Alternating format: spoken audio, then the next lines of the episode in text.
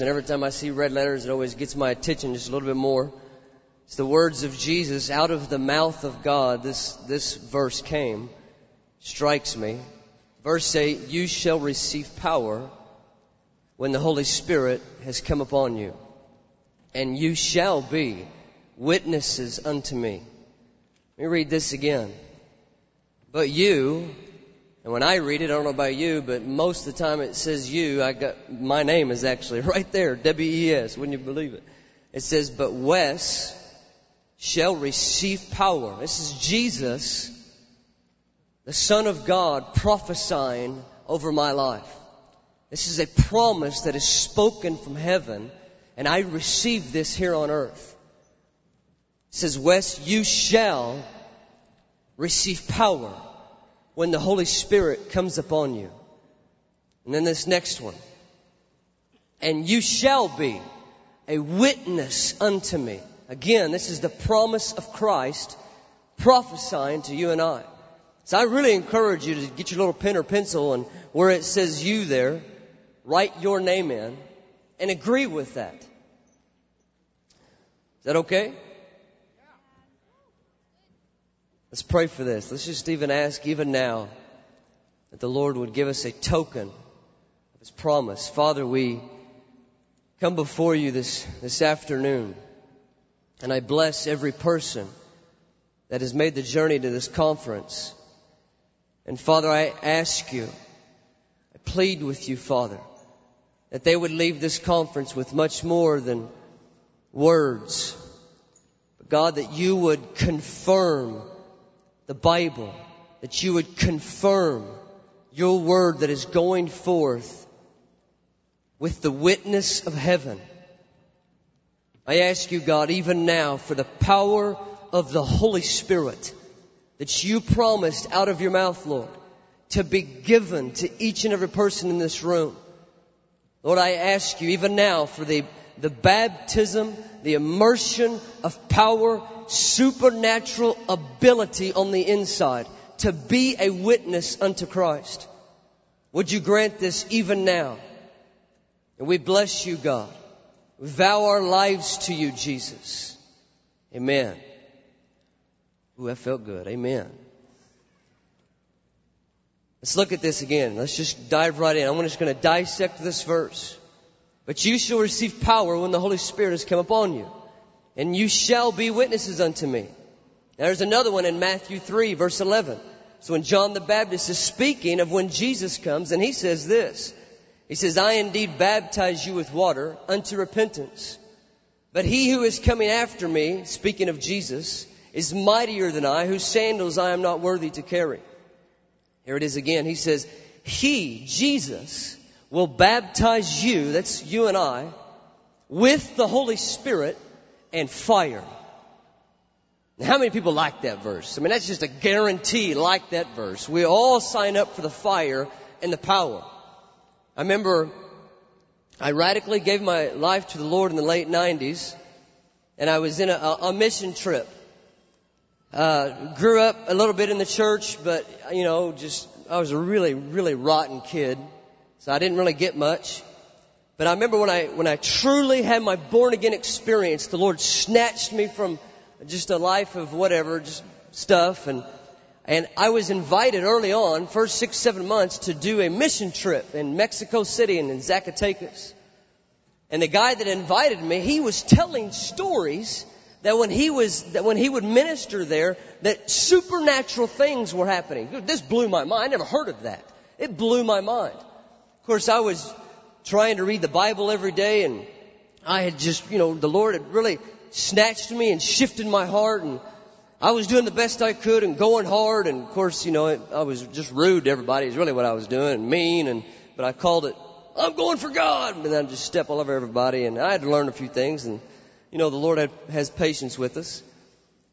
But I, I remember I was in Zacatecas at this meeting and I was in the meeting. I'm sitting there, and and all of a sudden, uh, the the Lord came on me, and I remember there was a man there, and I, I wanted to pray for him, and I remember Mas Fuego, Mas Fuego. That's all we could pray because it was more fire. It's the only extent of my Spanish speaking. Mas fuego is kind of what I learned. And I just stand there and say Mas fuego. And I'd already done it for a couple of days and and the Lord, the Holy Spirit came upon me in that moment like a lightning bolt.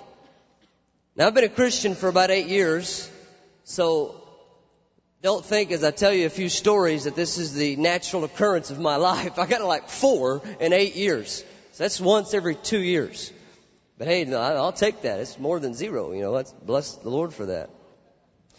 But anyways, I'm praying for this man and it was like a lightning bolt literally came in and struck me in the heart and I remember my whole body was just electricity. I remember the, the thought that came to my mind was that somebody had literally plugged me in. And uh, best you can explain that. I remember just my whole body, my fingers curled in and just the, the electricity of the Holy Spirit was going in just through my body. And I remember the burning sensation in my belly. And believe it or not, I remember thinking right then and there, oh my gosh, the guy I just prayed for had a demon and it's on me now. That's exactly what I thought. I actually was like this.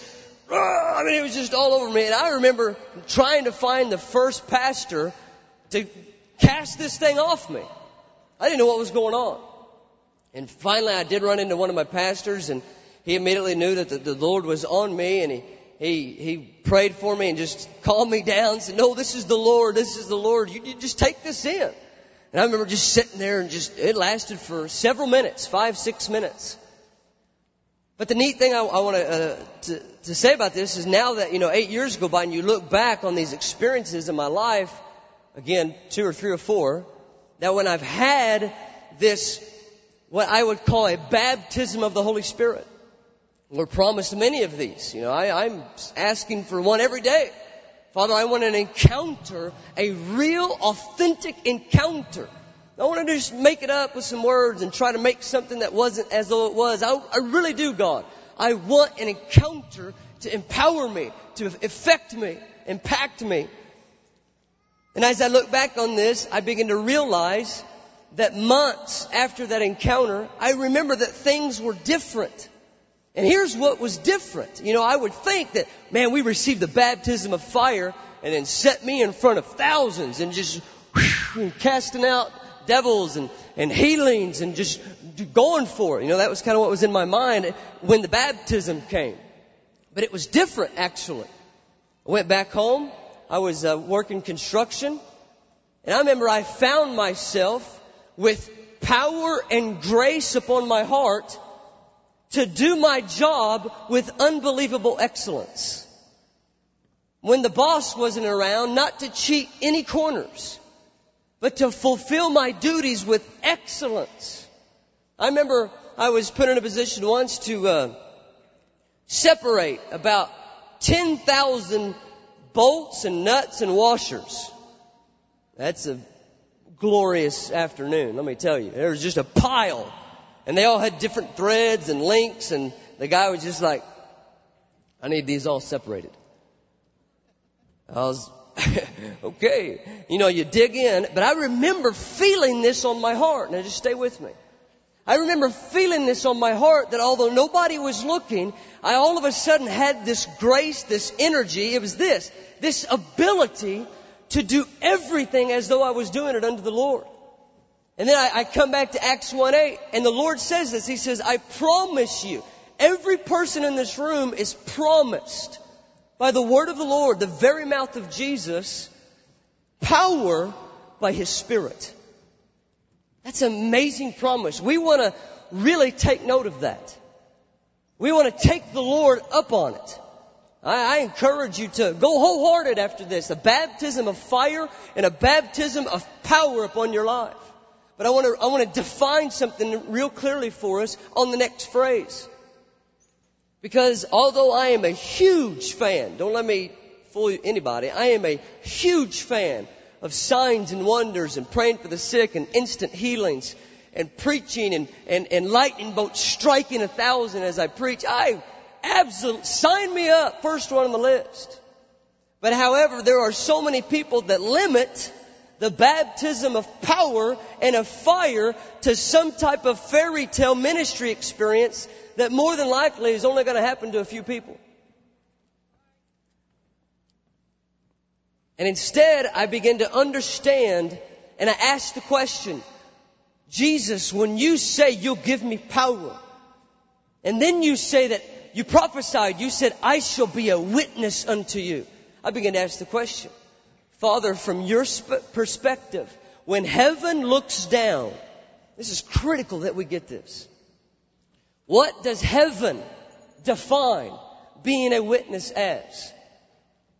So many times I personally have done it and I've heard so many different people talk and they limit it to some type of speech of witnessing with my mouth. Oh, bless that. Absolutely. Many evangelists and preachers. I'm one of them. But we've limited it to witnessing of some type of, of words that we'll say. And I tell you, from heaven's perspective, when they look down upon the earth and Jesus prophesied, I will give you power even today to be a witness unto me. The perspective of heaven is the life of Christ being manifested in real weak people like you and me. Like this. Working a job when nobody's looking and it's very easy to cut corners. You ask to mop the floor, and nobody's going to see it, and you mop a third of it. It's occasions like that when the Lord says, I want to give you power to be a, a representation of what my life was like when I was on the earth. Beloved, do we understand? Have we read the, the, the red letters lately? Have we read Matthew, Mark, Luke, and John lately and looked at the way Jesus lived? He lived nothing short of excellence.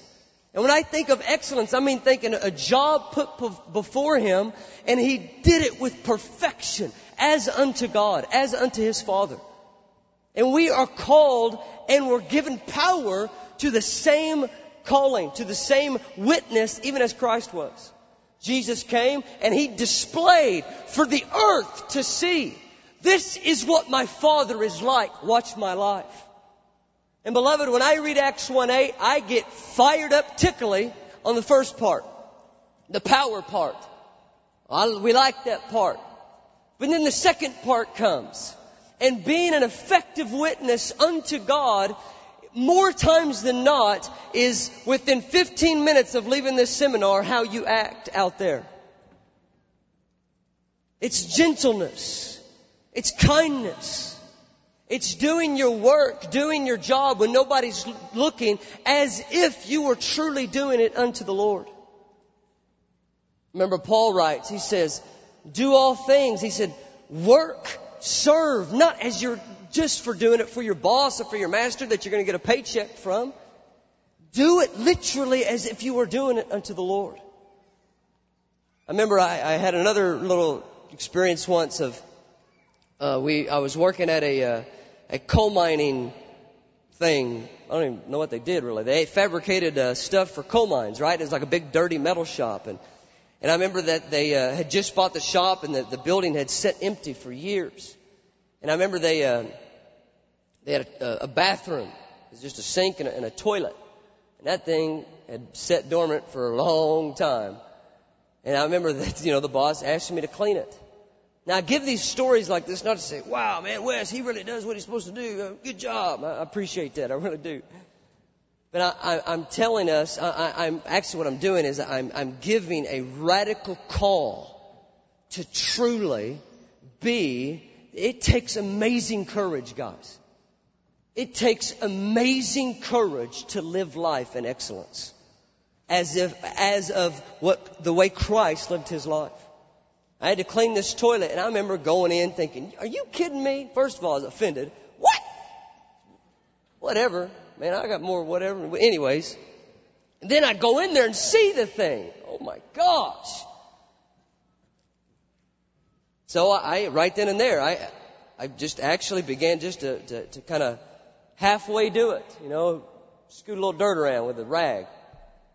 And I remember again, just the Lord, eh, conviction, the Lord teaching, the Lord's leading. You know, Jesus has so much zeal to see a young generation right now in America with amounts and amounts of character and integrity and nobility in your life. I mean, He has so much zeal to do this. I say that because this, He will lead you. So there I am, I'm doing this toilet, halfway, whatever. It's not important. Who cares? This is not important to God. Get me on the platform. Bring the sick to me. See if I can do anything for them. It's what I'm thinking, you know, being a witness, being an effect. I want, I want to, I want to do something for God. And I remember just the hearing the small leadings of the Holy Spirit. Saying this, this matters to me, the way you handle your heart and the way you handle this little bitty thing. This matters to me. And I remember just the profoundness of that striking me and the profoundness of what is important to God. The profoundness of what God looks like and what God calls this is being a witness unto me.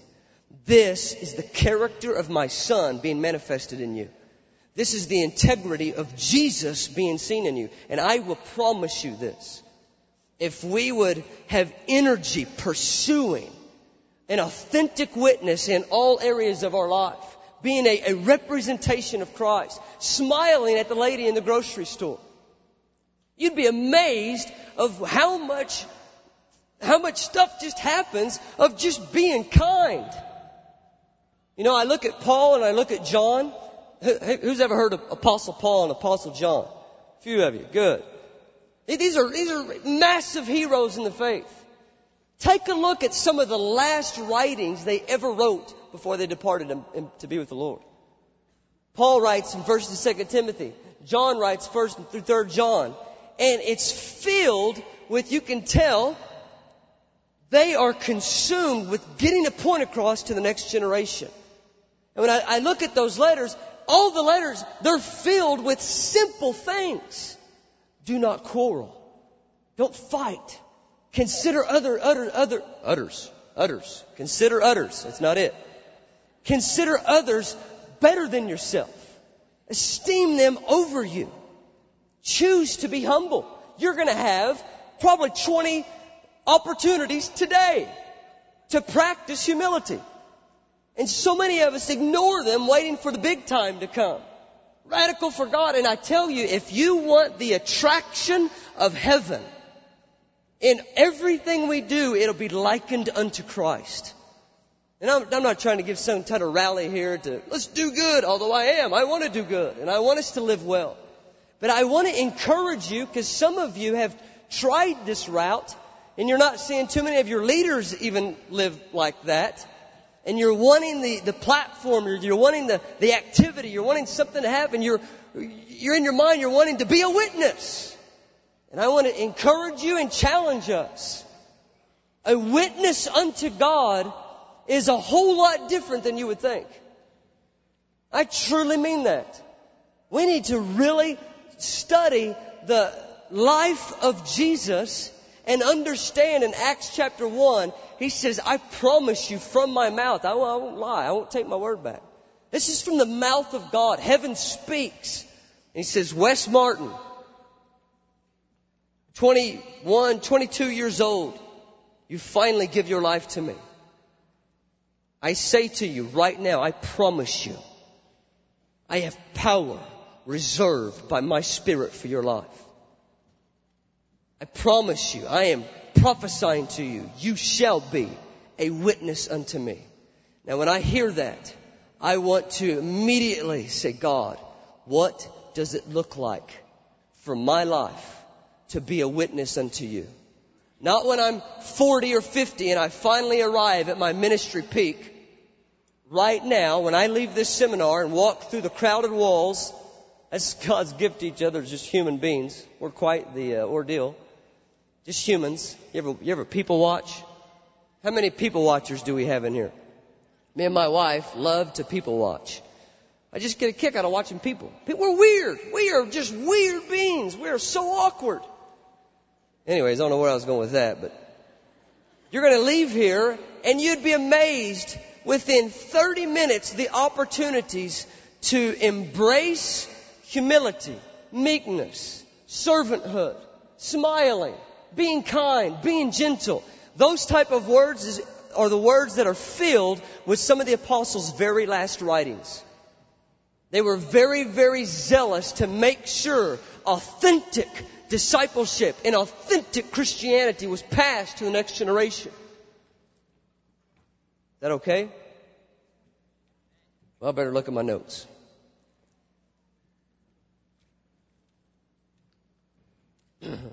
Let's look at Mark chapter 10. If you got your Bibles, just go ahead and turn them. I'm going to read this story. Mark 10, 35.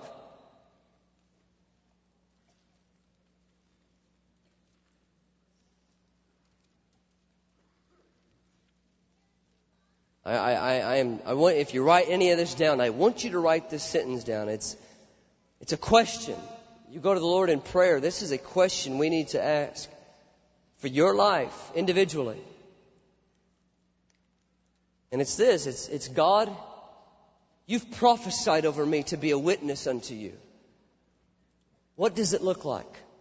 When you think of Amy, or John, or Amanda, or Wes, in your mind and my destiny, you have it made up of, that I will be a witness unto you. Father, what does that look like? Today. What does that look like to you?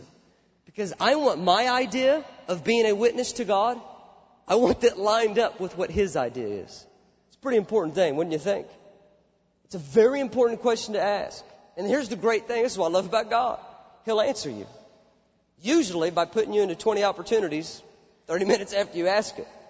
Maybe not 20, it's exaggerating a little bit. I'm trying not to exaggerate. I really listened to Mike. He said, don't exaggerate, and I'm really trying not to. So maybe not 20, maybe a few. But the Lord's zeal to bring you into perfect maturity. Every one of you in here, the destiny over your life is inexpressible. The value of your life to God, nobody can tell you in human words. Individually, you right here and there, Sue and Amy and Bob, Robert, all of you in here. Individually, your value to God is, I can't express it in language. Jesus did a pretty good job showing the extent and how far he would go to bring you and I into what he has called us to be. I don't want to get off track. He has so much zeal to bring you to the place where you are an effective witness to everybody you come in contact with. And more times than not in my life, now this is just my little personal testimony, more times than not, it's coming without me even opening my mouth. Really shocked my paradigm. It's, it's as simple as being gentle and kind. You'd be amazed of what a witness you could be with your eyes. Eyes of affection, eyes of kindness. Can you imagine when the, when the lady was being condemned for sin and they're standing over her and they're wanting to stone her? They bring her to Christ and they lay out all of her sins to Jesus and they say she deserves to be stoned. And then she looks up and she catches for a few seconds the gaze of Jesus. I tell you, our eyes can do amazing things of a witness unto Christ. How? What are you, what are you talking about? I don't, I don't, I don't get you. Eyes of mercy can be seen. Eyes of gentleness. Eyes of, of compassion. Guys, this is the way Jesus lived. And do you realize what happened to him? People were attracted to him. Children ran to him. Children ran the other way from the Pharisees. They ran to Jesus because he was attractive even by, he didn't even open his mouth yet. I mean, I don't, I don't think the seven, you know, the five and six year olds quite got some of the parables he, I don't get some of the parables he was teaching. But the children were attracted to him. What was it? I tell you, it was the witness of heaven upon his life. It's the same calling you and I are called to. We are called to live the life of Christ upon us. Don't limit it to your mouth, although your mouth may play a huge role in it, speaking a word of life. I just love God. Amen. So I mean, he is the leadership of God absolutely baffles me how he can reconstruct the way we would live, how he would lead us, and his, his leading is so gentle. It's so genuine, but it's so real and it's so zealous. He has so much passion because we're all broken. We're all really messed up and we're all really self-centered. to let you in on it. Or at least I am. Maybe all of you aren't, but I know I am a little bit, and I'm working with that. But in that, in the reality of who I really am, the Lord's mercy, and He won't leave me alone. He keeps coming after me, keeps coming after me, saying this, Wes, I have a greater desire than you do for you to be great. The Lord desires greatness for me, nobility for me, so much more than I even desire it. Let's look at this right here, Mark 10, 35. Beautiful story. James and John, the sons of Zebedee, came to him saying, Teacher, we want you to do for us whatever we ask. It's a bold question. And he said to them, I love this response. I mean, think of this. Here you got two of the apostles. They're going to sneak in. You know, all the other ten are kind of over there and everybody's, you know, jealous to be with that personal, intimate time with the Lord. Everybody's wanting to be by him. Everybody's wanting to walk next to him. You know, nobody wants to be the guy in the back. You know, if there's a pack of 12, somebody's got to be in the back. Nobody wants to be in the back. Everybody wants to be right up beside him. Making sure, you know, he notices them. What's up? How you doing? Jesus, you know, they just, they want that. We all want that. That's okay to want that. Here's what he says. I love this. He says, okay, Lord, look around, make sure nobody hears too well. We want to ask you, and whatever we ask, we want you to give it to us. The beautiful motive of a weak heart. Whatever we ask, we want, we want you to give it to us. And I love the Lord's response. Look at his response. Verse 36. He said to them, What do you want me to do for you? That's a sweet answer. I mean, you're like in. If the Lord answers that, you're in. Like, really? I didn't, I thought I'd get rebuked or whatever, you know, going a big discourse. Really? Then here's the, they said, they said to him, grant us that we may sit, one on your right hand, the other in your left, in your glory. Now they're speaking of a position of power here. These guys were fully convinced Jesus is here to take over the earth right then and there. He's going to do it here shortly. They thought he was going to do it right then and there. He's going to take over the earth. He's going to be king of the earth. Not king of Europe or king of the United States. King of the globe. And they're saying, when you finally take that position, I want to be on your right. Oh, oh, Jimmy, he wants to be on your left. That's what we want. The Lord goes on and he says, verse 38, you do not know what you ask. And then listen to this. He says, Are you able to drink the cup that I drink and be baptized with the baptism that I am baptized with? They said to him, We are. Now I always look at that answer. We are able. Because you realize what Jesus just said to them. Are you willing to be baptized with the baptism that I am being baptized with? In other words, are you willing to live in this life as though you were a dead man? Are you willing to make the choices that I have made and to be a representation of this is what God is like? And they say, I mean, that's a heavy, that's a heavy answer, man. He lays the hammer. And then they go, yeah, sure, we're able. and I, I, I just wonder how deep that answer really was. I wonder how legit that, that, that answer really was. Or, we are able. And then I love this. He looks into their weak heart, knowing they're going to have to work out a thousand things because they're all messed up. Look at this response. Verse 39. You will indeed drink the cup that I drink. And with the baptism I am baptized with, you will be baptized. But to sit on my right, my left, is not mine to give. Look, look at verse 41. When the ten heard it, they begin to to be greatly displeased with James and John. Verse 42. Then Jesus called them to himself and he gives them a, a, a lesson here. He says, listen, the power of the Spirit, being a witness unto me. The, let me read it. Verse 44. Whoever of you desires to be first shall be slave of all. Look, verse 44. Up in verse 43. He talks about being a servant of all. So his answer to them of greatness, and then he goes into a, a baptism.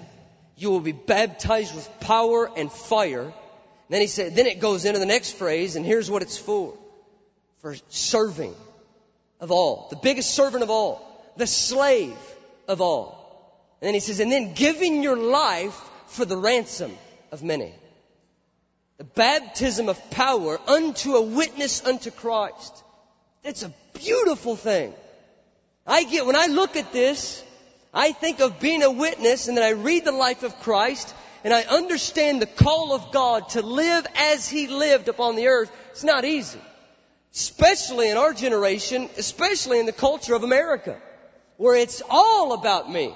And who cares about you? And I will trample over you in the meantime because this is all about me, really. That's the constant culture that we live in. And guys, you want to be radical, courageous. This is one, this is the most radical, courageous call of all in all of human history. And it's do you dare bear the life of Christ in your life? You want to talk about a life of courage, a life of strength, a life of great impact? It's daring to be like Him. It takes great courage. It is soaked in humility. Being willing and, and, and fine with your name not even being known. He says, I give my life for the ransom of many. Not to be known, not to be established, not to have this, this, and this. It's not the way I operate. If you want the attention of heaven, I tell you, you will begin to embrace the very small things in the next two hours of how Christ would react in situations. When trials come, situations come,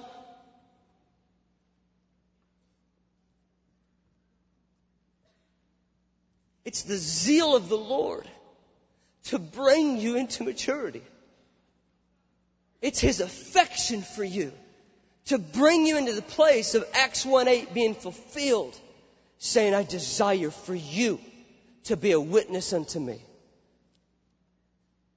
Small and big, whatever it is. Guys, I, I, I call you.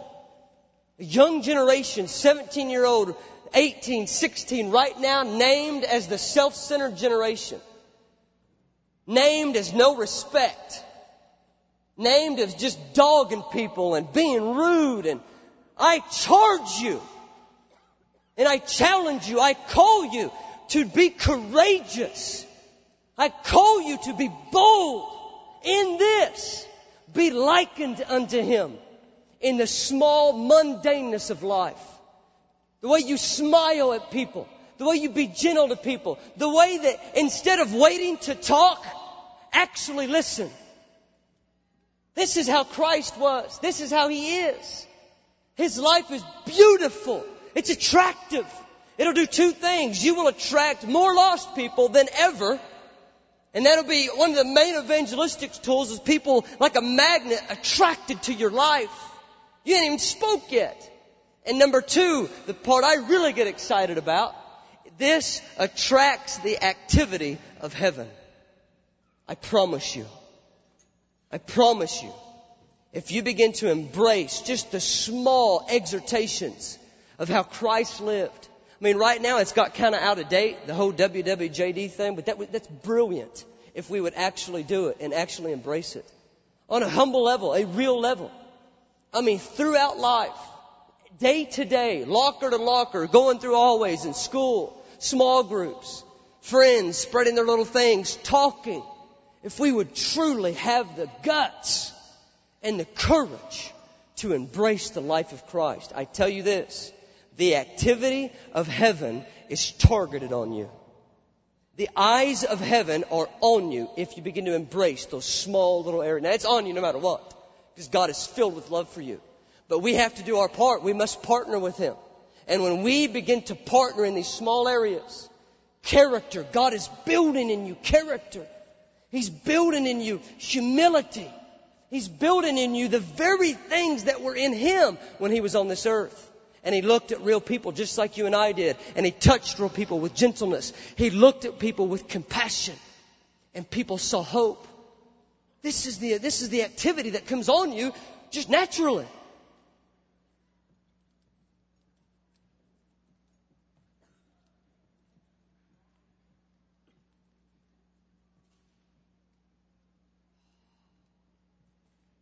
Let me read just a few verses. Again, this is Paul at the end of his life. I think of the fruit and I think of the impact of apostolic ministry.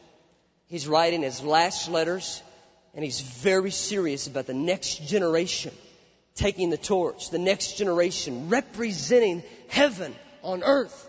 What a call! You want to talk about noble? My goodness! I still can't believe he chose me. I am jacked up. I mean, you are too. And he chooses us. I get excited about that. That's amazing. I mean, guys, I was a thug, loser. I'm talking loser. Bad, mean, cheated all the time. I can't, you can't get away from him. Those eyes of tenderness found me and it ruins me. I love God for that. We should love God for that. Because this is what He does. He takes us right where we're at, just like we are, all messed up, and He calls us into greatness. Ah, oh, it's just so noble. It's wonderful. 1 Timothy 4, this is Paul speaking to Timothy. Timothy being younger, a disciple of Paul, and Paul knowing that Timothy was going to take charge of many of the ministry areas, that Paul was getting ready to leave the earth, getting ready to die. Look at verse 12 in chapter 4, 1 Timothy 4:12. He says, "Let no one despise your youth." Listen to this right here. I love this little phrase. Listen. Be an example to the believers. I, I was a, a youth pastor in Illinois for five years, and I remember constantly giving the courageous call to the high school kids. The impact that you have on junior high is astounding to me.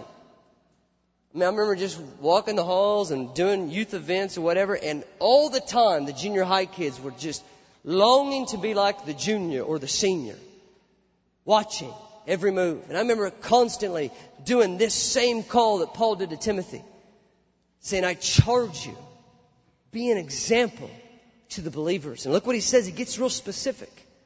He says, be an, an example to the believers in word, in your mouth. Don't let your mouth be an instrument of death. Let your mouth be an instrument of the life of Christ being spoken in this earth. We get beat up enough as it is from the world itself. He says, be an example to the believers in word. Listen to the next phrase. In conduct. The way that you conduct yourselves. Be an example. This is a courageous call in love in spirit in faith in purity. Look at 2 Timothy 2, 22 through 25. Paul again, he's speaking to Timothy. I can imagine the energy and I can imagine the seriousness upon this apostle, hoping that this is transferred to the generation to come. And he's saying, Timothy, I want you to flee youthful lust, pursue righteousness, faith, love. Look at verse 23. Avoid foolish and ignorant disputes. How many of you came with a big group to the One Thing Conference? Gotta love big groups all together for three or four days, just together. What an opportunity just to love one another. Yeah, right. No, I'm just kidding. No, we really do.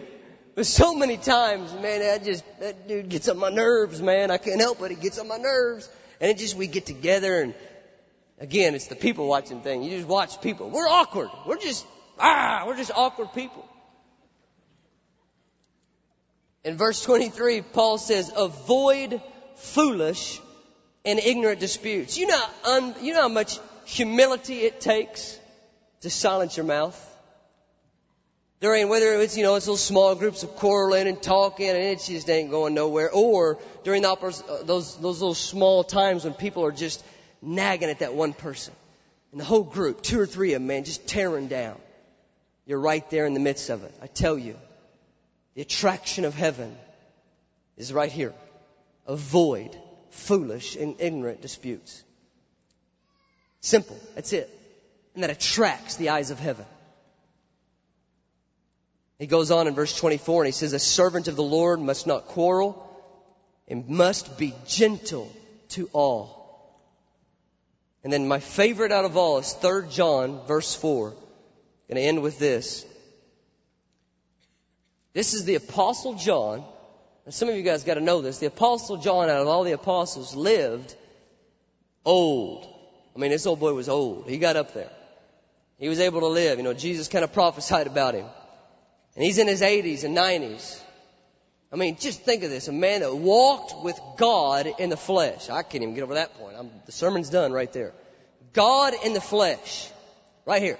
Skin, facial hair, hair, eyes. God came in the flesh, and the apostle John got to hang out with him for three and a half years. I mean, you want to talk about profound impartation. You want to talk about when somebody lays their hand on you and prays for you. Need I say more? But I like this in 3 John verse 4, at the end of his apostolic ministry and all of the fruit that he's seen, all of the signs and wonders and miracles, one of his last phrases is this. It's, it's amazing. He says, I have no greater joy than this. Right here. It's the apostle John. He's getting ready to speak and he says, there is one thing that brings greater joy to my heart than all other things. And it's this right here. To see the body of Christ, my children is what he called them, his disciples, all the ones that he had effect on. To see my children, to hear that my children walk in love and in truth. Walk in gentleness. Walk in humility. Walk with compassion. Walk with a true interest for the good of others. Beloved, Acts 1 8 says, I promise you power to be a witness unto me, and I promise you, if we would begin to take the times that we experience the Spirit, and then begin to see the power that we have on our hearts to make small little decisions concerning these verses. You'll, you'll, you'll have 15, 20 opportunities to practice them today. They seem nothing, they seem little. I tell you, they are huge. It's building in you a witness. It's building in you an impact upon the earth, and it's building in you a magnet that attracts the activity of heaven. I like the activity of heaven. The prophetic spirit, dreams, visions. I have seen an amazing increase of the supernatural activity in my life when I begin to seriously pursue these things in reality. Now I'm not very good at them. you ain't got to be an ace at them. We just got to, with all of our heart, pursue them. And then God meets us. Amen? Come on now. Amen? I got to have a talking church every once in a while. I kind of like that. Let's do this. Let's stand.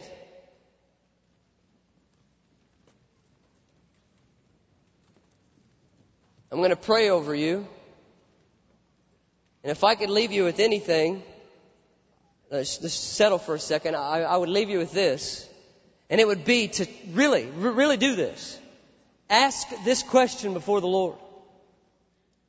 You said, Jesus, you, you done prophesied over me twice in Acts chapter 1. You prophesied that I would receive power, a baptism of the, the power of the Spirit. It's a promise, every one of us. And then he prophesied over me again and he said, I would be a witness unto you. Ask this question. God, what does it look like in my life on Friday afternoon? December 29th. 29th, right? Yeah, December 29th. What's it look like from your perspective to be a witness unto you? The Lord will answer you. So sit here just for a second.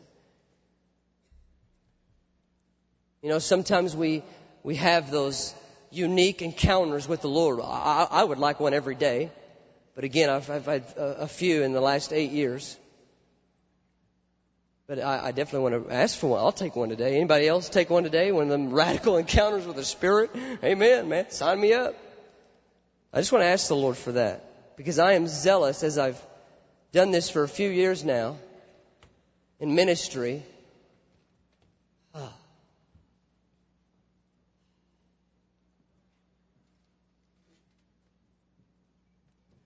I want to see it in America.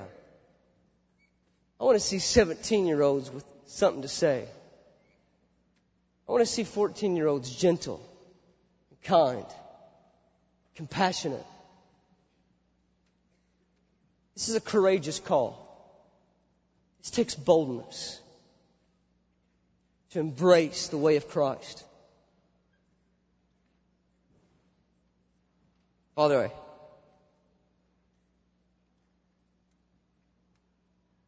Father, I, I feel your zeal to bring forth an effective witness in this nation. Lifestyles of beauty. Lifestyles accurately representing what God is like. Father, I ask, even now in Jesus' name, for the raw power and fire of your Holy Spirit to be released upon every person that can hear my voice. I ask for supernatural power to live life well. Supernatural power to make decisions of humility and meekness. God, I ask you for power to be a witness unto you. I ask you for the baptism of the Holy Spirit and a fire, even now. So all over the room, I just want you to just begin to commune with the Spirit, just for just a, a couple minutes.